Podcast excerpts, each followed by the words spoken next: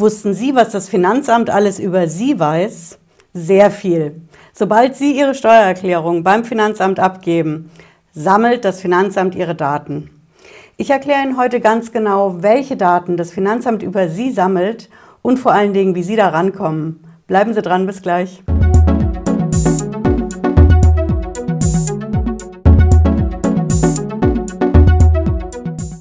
Ich bin Patricia Lederer, ich bin Rechtsanwältin in der Frankfurter Steuerrechtskanzlei Lederer Law. Ich freue mich, dass Sie dabei sind. Wenn Sie neu sind auf dem Kanal, bleiben Sie mit einem Abo auf dem Laufenden und ich garantiere Ihnen, hier auf dem Kanal erfahren Sie alles rund um die Steuer und das Finanzamt. Ja, wir schauen uns heute mal an, was das Finanzamt so ganz genau über Sie weiß. Denn so viel steht fest, das ist einiges. Jedes Mal, wenn Sie eine Steuererklärung einreichen beim Finanzamt, dann geben Sie ja Ihre Daten preis. Und das ist nicht nur Ihre Adresse und das Geburtsdatum, sondern da steckt noch einiges drin. Wir schauen uns das für unsere Mandanten ja auch immer ganz genau an, denn wir müssen natürlich wissen, wenn wir Unternehmen, Selbstständige gegenüber dem Finanzamt vertreten und verteidigen, dann müssen wir wissen, was haben eigentlich die Beamten in der Akte. Ne? Und deswegen habe ich heute auch mal vorbereitet, wie die Antwort vom Finanzamt aussieht und zeige Ihnen das auch. Ich lasse hier mal drauf auf den Rechner und dann gehen wir die einzelnen Punkte zusammen durch. So, Sie sehen das hier. Ne, das fängt an mit der Überschrift Grundinformationen und klar soweit. Steuernummer speichert das Finanzamt, wer das gedruckt hat in dem Fall, also welcher Beamte und natürlich auch die ID-Nummer. Ne? Die Steuer-ID, das ist die nicht zu verwechseln mit der Steuernummer, die Steuer-ID ist einfach Ihre bundesweite Steuernummer, ne, die jeder nur einmal hat. Dann wird hier die Anschrift gespeichert, ja, wo Sie wohnen, wo die Firma ihren Sitz hat. So, als nächstes kommen wir zum Personenstand. Ja, da steht dann drin, sind Sie ledig, verheiratet, geschieden, verpartnert, verwitwet. Das ist alles, was das Finanzamt hier in der Rubrik Personenstand speichert. Ne, wenn Sie hier immer sehen, steuerpflichtiger A, das liegt einfach daran, bei verheirateten, verpartnerten haben wir immer steuerpflichtigen A und B. So, wir haben hier als nächstes natürlich das Geburtsdatum, wird auch gespeichert. Und dann kommen die Betriebsdaten.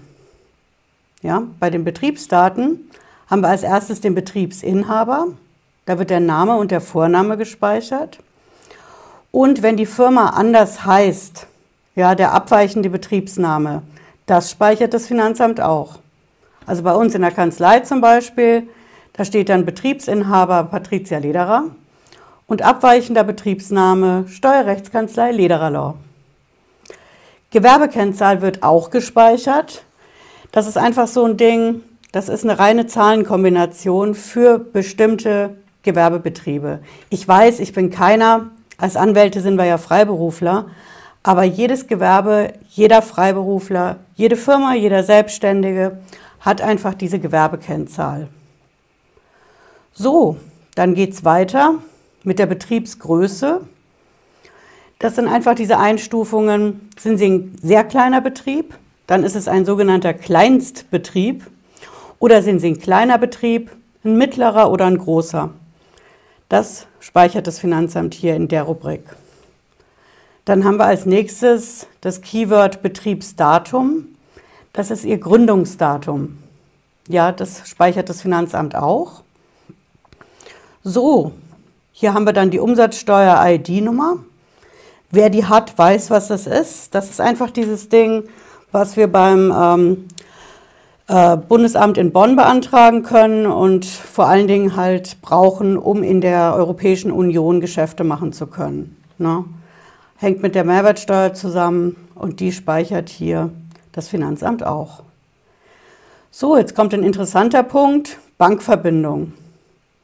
Und hier sehen Sie schon, Standardbankverbindung schreibt das Finanzamt hier und noch eine Standardbankverbindung. Ja, das Finanzamt speichert alle Bankverbindungen, die es von Ihnen jemals bekommen hat. Erstmal unabhängig davon, ob die noch aktuell sind, alle Kontoverbindungen, die Sie haben oder hatten, privat oder für die Firma, die hat das Finanzamt hier drin. Wenn Sie mich jetzt fragen, Stecken da auch Auslandskonten drin? Wenn mein Konto nicht in Deutschland ist, schauen Sie mein Video dazu an, da erkläre ich das. Das Finanzamt weiß auch über Auslandskonten Bescheid. So, dann haben wir hier den Punkt steuerlich beraten. Finanzamt speichert auch, wenn Sie einen Steuerberater haben, also mit Namen und Anschrift.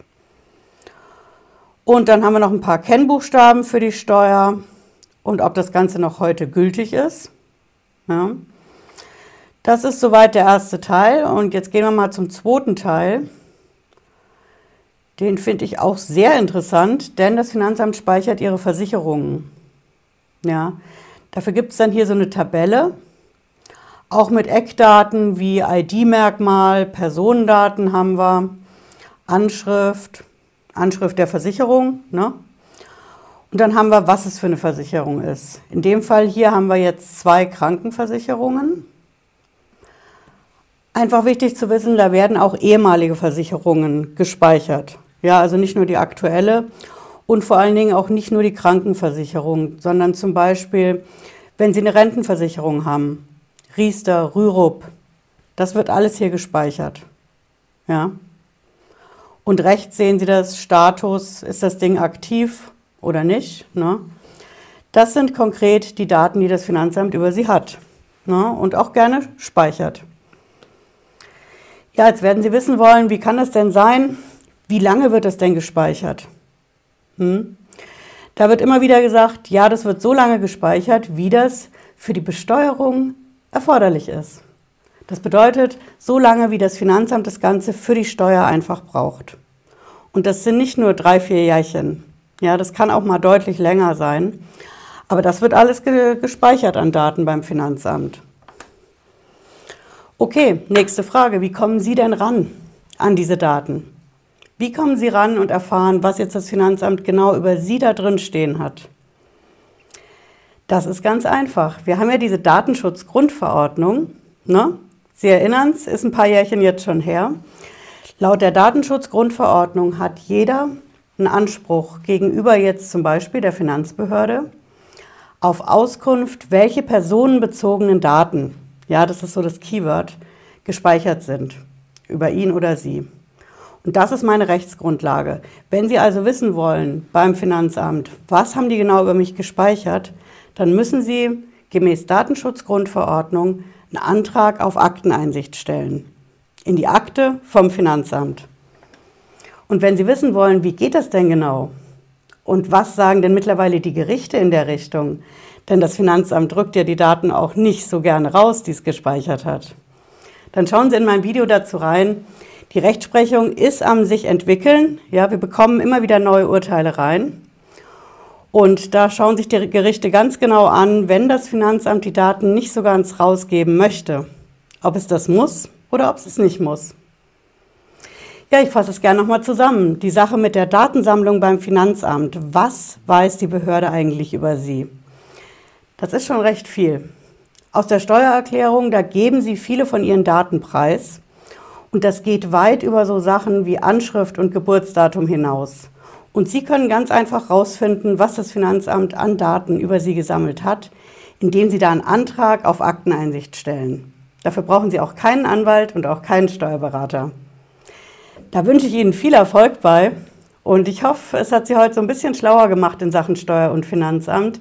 Hören Sie gerne in den Podcast zur Sendung nochmal rein. Den finden Sie überall da, wo es Podcasts gibt.